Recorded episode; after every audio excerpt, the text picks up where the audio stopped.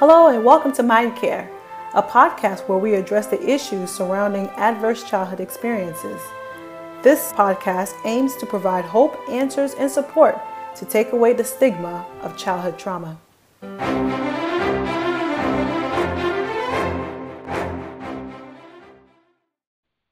Hi, everyone. Rochelle here, and Dr. Dana Philisaint, welcoming everyone back to another episode of Mind Care. Um, really, today's topic is about COVID 19. Stuck at home due to COVID. What to do when trauma is at home. And today's topic, we're addressing domestic violence. And hopefully, for the next few weeks, we will be discussing COVID 19 and trauma. Now, this podcast aims to provide hope and answers and take away the stigmas of childhood traumas. Dr. Dana Philisaint is a professional counselor whose focus is on childhood traumas. Hi, Dr. Dana Philisaint. Hello, and Happy New Year. Yeah, happy New Year. It's amazing. Isn't it wonderful to be in a new year? Oh, it is. 2021 yeah, and all that it hope it's lots of joy. absolutely. Now I know this is a topic that I'm sure people are our listeners are going to be really interested about because a lot of people have been talking about COVID-19 and domestic violence. All right, so when we get started, this is um, I'm sure a lot of people are going to ask, okay, so let's get started here. What is domestic violence? Essentially, what constitutes domestic violence? So domestic violence involves anyone that's in the home or violence that's seen uh, impacting the various members of a home. But when we're talking, what we're talking about today is mainly intimate partner violence or spousal abuse or uh, abuse that's taking place in the home between two individuals that uh, that's involving emotional, psychological harm, physical, sexual, verbal abuse, um, as well as neglect as well, and, and um, abandonment. So this is a problem that's actually global. Uh, it, it cuts through barriers of age, uh, sex, culture, religious background, doesn't matter really, nationality, all of us are impacted in some way, some form, and families are in, that, that are involved in this also is across the world. Okay, so now today's podcast is about domestic violence and trauma at home. So let me ask you a question: How um, how prevalent was domestic violence before COVID nineteen? Well, it's actually one of the leading causes of of trauma uh, in the hospital when individuals come in to the hospital doing trauma uh, searches or uh, um, impacting them at, and physically, domestic violence is usually the number one reasons why uh, that the individual is in the hospital for that. But it's it's a very underreported crime, and it's growing. Uh, it's a social problem within America and around the world as well. Uh, mm-hmm. Every year, it's said that between 1.5 million females or 100 and 830,000 males are involved in domestic violence. And some report as high as 5.3 million women. So it depends on the reporting. And of course, not everyone reports it, so that's one of those things. But around the world, it's one out of every three women are faced with domestic violence uh, on a yearly basis. So it's impacting a whole lot of us, and some people might even know individuals who's going through those kinds of things. But mm-hmm. some literature uh, in, include that 85% of those involved in domestic violence, you know, is impacting women. Um, and then there was a study, this is interesting, a, a six-year study between 2007 and 2012 that were looking at the database of various trauma centers. And they collected information of 16,575 patients. And what they found was interesting, not only that, of course, it's more female than male, but also um, when it comes to cultural, blacks and Hispanics were more likely to experience domestic violence um, over other types of trauma. And then when it comes to white patients, they uh, experience less domestic violence but higher of other types of trauma. So this is that's an interesting fact for us to consider as well. Okay, great. Now um, we are talking about before COVID and after COVID. So now, what are the number of recorded reported cases of domestic violence? You know, uh, since the stay-at-home orders uh, went into place a few months ago. Okay, so some, something to consider because this is this is one of those facts that people don't really uh, are fami- aren't familiar with. But the surges of domestic violence usually go up when any calamities take place. So if you look at the databases and studies with uh, natural disasters and floods and earthquakes and even the oil spill, for whatever reason, domestic violence seems to go up. That's one aspect. And another one, too, oh, wow.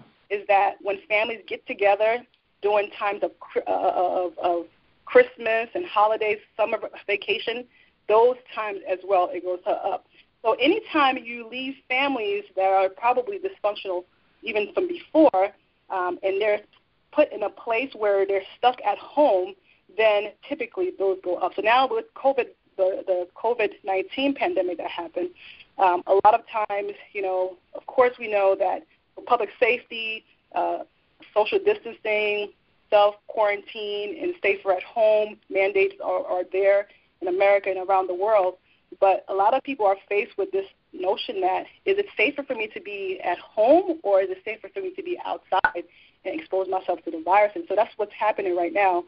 So in the first month of the stay-at-home order, for example, in 9 mm-hmm. major metropolitan cities, it was reported between 20 and 30 percent increase in domestic violence oh, calls. Wow. Mm-hmm. And in some areas, as, as high as 62 percent. Um, so it's, oh, wow. it's, it's gone really up. And there was a study that was done, a report that was done uh, by the New York Times, looking at different things around the world when it comes to COVID-19. In Spain, the emergency number for domestic violence reported 18% more calls. In France, 30% more calls. In Britain, 20% more calls. So you see these numbers going up again as a result of COVID-19 or stay at home and so forth. Yeah, and those are just the reported cases. Um, that's correct. Not even the unreported. Wow, that's 62%. I mean, that's just blowing my mind there. That's just amazing. Mm-hmm. Okay, so that is a an absolutely um, that's a concern for everybody, definitely. So the next question would be: Is why is it that families um, turn against each other in violence? Why is that? Yeah, that's an important question, but you know, one that we really don't have all the answers to, except that there are many mm-hmm. reasons why people act violently. You know, perhaps their history, their upbringing, substance abuse, you know, are involved.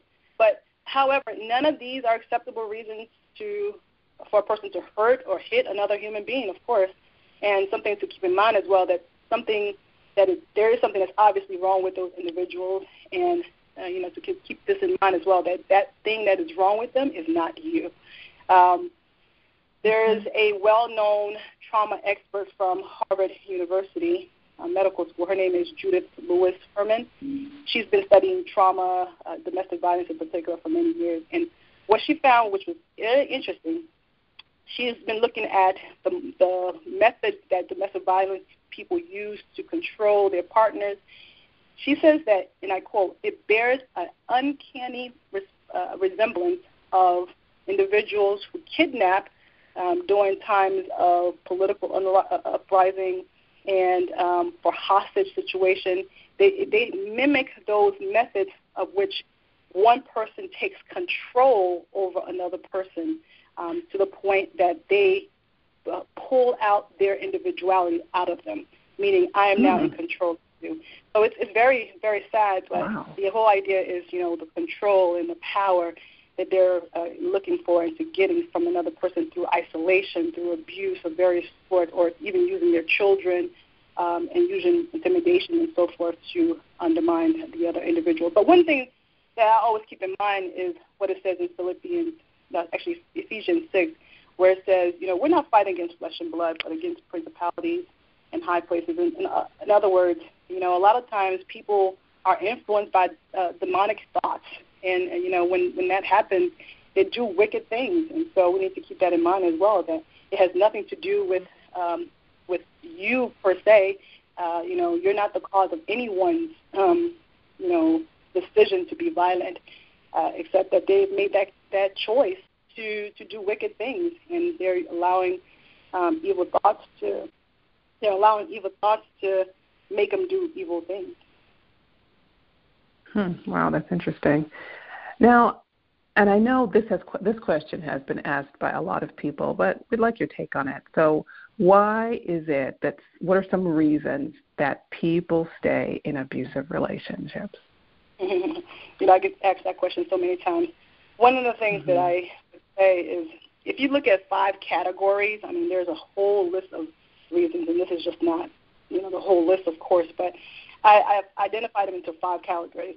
One would be the isolation uh, idea that they feel unsupported by family and friends, um, and so sometimes the lack of resources that they, they, they feel that they don't have, like they don't have friends, they, they believe that they have no family to help them, they have no uh, money for shelter or to places to go. Uh, so their lack of knowledge about resources and safety measures, um, and the fact that they've isolated themselves from their friends and family as well, contribute mm-hmm. to that sense there's nowhere to go to.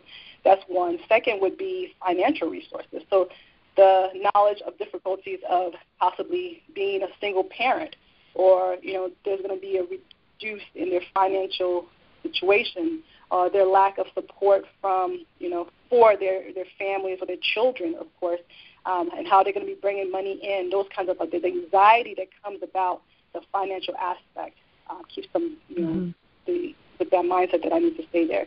Another thought that I've, I've heard many times is their false sense of hope in other words, there's no way to go. Um, I'm I'm nobody without that individual. Um, their identity is mm. kind of lost. That person. Uh, so they've ra- they made a lot of rational uh, rational reasoning for that abusive relationship, or because they're stressed, or because they uh, the alcohol, because of work. so all of these reasonings, so their la- this false sense of hope lies with that individual. Um, you know, kind of keep them in as well. Another area I would say fear. You know, fear of if they take an action that violence might get worse, and sometimes it does, but that the idea that you know that person might attack me and they attack their children, you know, they would lose a sense of their of their children or they would lose custody of their children. So all these fears that keep mounting up in their mind keep them in. Another area I would say is belief system. So even their religious or cultural belief, their practices might make, make them believe that um, it's not supported, you know, to to separate or not not supported to get a divorce or so forth. So those belief systems keep them staying in there. Now, again, there might be other factors that keep individuals in, and it's very individual um, why uh, a person decides to stay. But those are the five areas that seem to be more prevalent uh, as to why people stay. Wow, those are those are really um, powerful points, and I'm sure most of us, you know, know people who are in um, domestic violence, or at least some of us definitely know people who are involved. And these are definitely some things that, you know, I've heard of when I've spoken to friends. So um, thank you for clarifying that, Dr. Dana. Um, so the next question is, and I'm sure for our listeners, if you are involved in domestic violence, this definitely applies to you. What can you do if you are in a domestic violence situation? Uh, okay, so if you are, let, us let's first talk about if you know someone that's in a violent mm-hmm. situation. Mm-hmm. Um, that seems to be one that you know uh, a lot of people ask me more of, and then we'll talk about the other one as well. Sure. But if you know someone that's in a violent situation, you know, listen to that person. Listen to them. Listen to them as much as you can. If they're calling, if you're talking to you, listen to them. Because a lot of times they have no one to talk to. Uh, mm-hmm. Secondly, I would say give them three key assurance. One is um, that they don't deserve it. Two is that it's not their fault. And three, that you believe in. You know, they need to hear that constantly. Like they, okay, wait, hold on, Dr. Dana. I'm sorry, we got to stop for just a minute. I need you to go back over that and, and, and, and emphasize those three points. Um, listen to them. They don't deserve it. Keep going, please. Yeah, they don't deserve it. It's not their fault mm-hmm. and you truly believe what they're telling you. So those three things they need to okay. do constantly. Mm-hmm. And then the, the third thing that they can do is tell the victim that you think that and you know that they might be in danger. Let them know that this is mm-hmm. a dangerous situation. You know that it's not. It may not be okay. That they're in a dangerous situation. They need to know that. Another area that you want to consider is to give them numbers of domestic violent resources. Because again, they sometimes feel that they they have nowhere to go. There are numbers that you can give them around in their their area. Uh, another thing is to call and ask what you can do to help them. Don't tell them what you can do, but ask them what they can do to what they can do, what you can do for them, um, mm-hmm. and then that kind of go along with the next one too is don't tell them what to do. Never tell a victim what to do. Um, you know, because again, if they're in an abusive relationship, they're used to people telling them what to do constantly, and so you don't want to come across as that as all at all. And another thing to do is to ask them, um, you know, if they have a plan, what their plans, what can they do if they decide to leave, you know, and, and and what is the plan, you know, so that maybe you can help them carry out that plan somehow. And then the lastly, I would say is if uh, abuse is actively happening, don't be afraid to call 911 on their behalf. You know, and so mm-hmm. call immediately. So that's that's one of those things I would say. You know, keep in mind that you can help um, in, in that situation, but of course, make sure that you yourself is in a safe position. So I wouldn't mm-hmm. advise to constantly say, "Hey, come to my house," you know, because you want you don't want to put yourself in danger as well, and so you want to get the right individuals, authorities involved to uh, mitigate that situation. Yeah, perfect. And I, I was going to stress again. Now, I have heard. Now, I don't know if this is true. Maybe you can clarify. Is it true that sometimes if you're too involved, that um, you might be considered a threat? Well, the thing I would definitely say is always, always safety first. So if you okay. think that you know you're in a position where you can put yourself in danger, you want to make sure that you're in a safe uh, place or a safe uh, situation mm-hmm. as well if you need to call people to get involved, you know, be that Good, voice um, to mm-hmm. make sure that you're. So I don't I don't know exactly you know what the situations are you know because every situation is different. Um, they may not mm-hmm. even need to know that you're involved, um, except that the individual, the victim, is the only one that needs to know that you're involved. I mean, I wouldn't call the house, you know, where the abuser would be picking up the phone or anything like that. Um, so you want to make sure that you're smart and wise about how you go about helping someone that's in a violent situation. Okay, great. Now let's go back to this question. So, what can you do if you are in a domestic violence situation? Mm-hmm. So, I guess the same thing. I would say the first thing is make sure that you are safe. So, safety is very mm-hmm. important over finances, over all those negative, stereotypical behaviors or beliefs that people might have. You know, find ways to be safe. There's hotlines that people can call. There's a national domestic violence hotline, uh, which is a very known hotline around the U.S., for example. It's one eight hundred seven nine nine safe. You know, one eight hundred seven nine nine seven two uh, three three. So that's one thing for sure. I would say make sure that you are in a safe position. Second, I would say pray and plan. Not just pray alone and thinking, you know, okay, everything is going to be fine, but pray and plan. So develop a well thought out plan. Um, you know, outline how it is that you you're going to try to leave the situation. And please know that it's important to keep in mind that the most dangerous out of you know all the risks that I saw um, and potential lethal time for a victim is when they immediately try to leave the, the relationship. So make sure it's a thought out plan. You know, get people to help you plan it out as well. Um, another thing I would say is get help. You know, for your children, for yourself. Uh, you know, the trauma of living such a life. You know, sometimes gets in your mind and you you don't feel like you're capable of doing anything. So get help. Get help. Get help. Another thing I would mm-hmm. say is um, as as you're trying to you know get well established after leaving a situation of domestic violence, get connected to your extended family. Don't be silent. It's okay to talk about the situation that you left. Um, and, and at that point, you're you know you're uh, you were a victim, but now you're an overcomer. You know, share your your story so that you can help prevent domestic violence from happening again, especially since you've experienced it yourself. Um, and then I would say make it a practice, a life practice to stay connected with at least one or two other people. You know, call them. Social media does not count. you know, make the practice of reaching out to others. Uh, you know, on a weekly basis. Another thing I would say is establish yourself in a uh, in a prayer partner situation, weekly prayer partner outside your home. You know, get a good friend, pray with them, pray for them. They'll pray for you, vice versa. That's important. Um, and then another thing is know that uh, you were never the cause of someone's anger. Um, a lot of times people mm-hmm. feel like, well, it's my fault, but it, it has nothing to do with you. Their anger is their choice. And I'm going to say that again. Their anger is their choice. So it has nothing to do with you. And lastly, um, it wasn't your fault. you know, and so you didn't deserve that treatment. Again, as we mentioned, there was something wrong with that individual, and so they need to get help. And you are not the one to to to help them necessarily. A lot of times we feel that you know, oh, we can help someone. We you know we're so helpful. We we're, we can help them. We can help them out the situation. No, they need to go get help themselves. If you decide, you know, should you decide to go back with that in their relationship, please do so wisely you know, make sure they've gotten the help. Check with their therapist to see if it's okay to return if you need to do that. If you need to do that. But make sure you fast away from that person. Give them time away from you and, and you trying to fix it because you cannot fix anybody.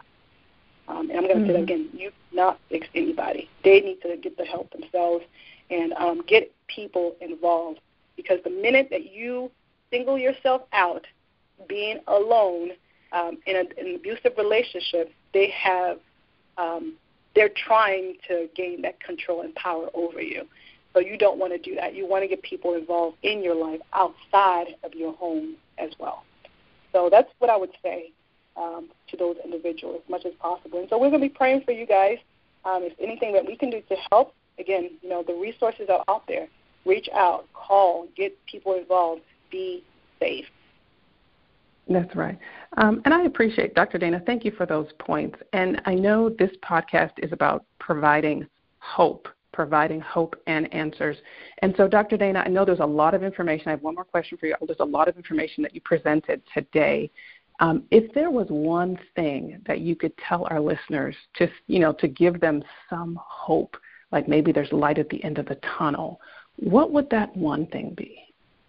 You know, some of the research that I saw was the fact that as high as you know some 50 some 9 percent of people who've gone through these experiences actually you know only about 20 or so percent stay in it um, and either they decide they made that choice to stay in it but they don't have to be that individual to stay in that abusive relationship so the hope that i would give them is that you know god wants us to be wise um, pray and plan and god will help you through the planning as well. So, you know, you're not alone. Um, so many people have gone through it or are even currently going through it. Um, and be wise about every decision that you make, every decision that you make. Um, and safety is always, again, first. Dr. Dana, as always, this was amazing information, um, insightful, helpful, especially in light of COVID 19. And so, for our listeners, don't forget to visit um, the website mindcare.us for resources and any additional information. Also, don't forget to uh, like and subscribe. And we'll see you on the next episode. Bye. God bless. Bye.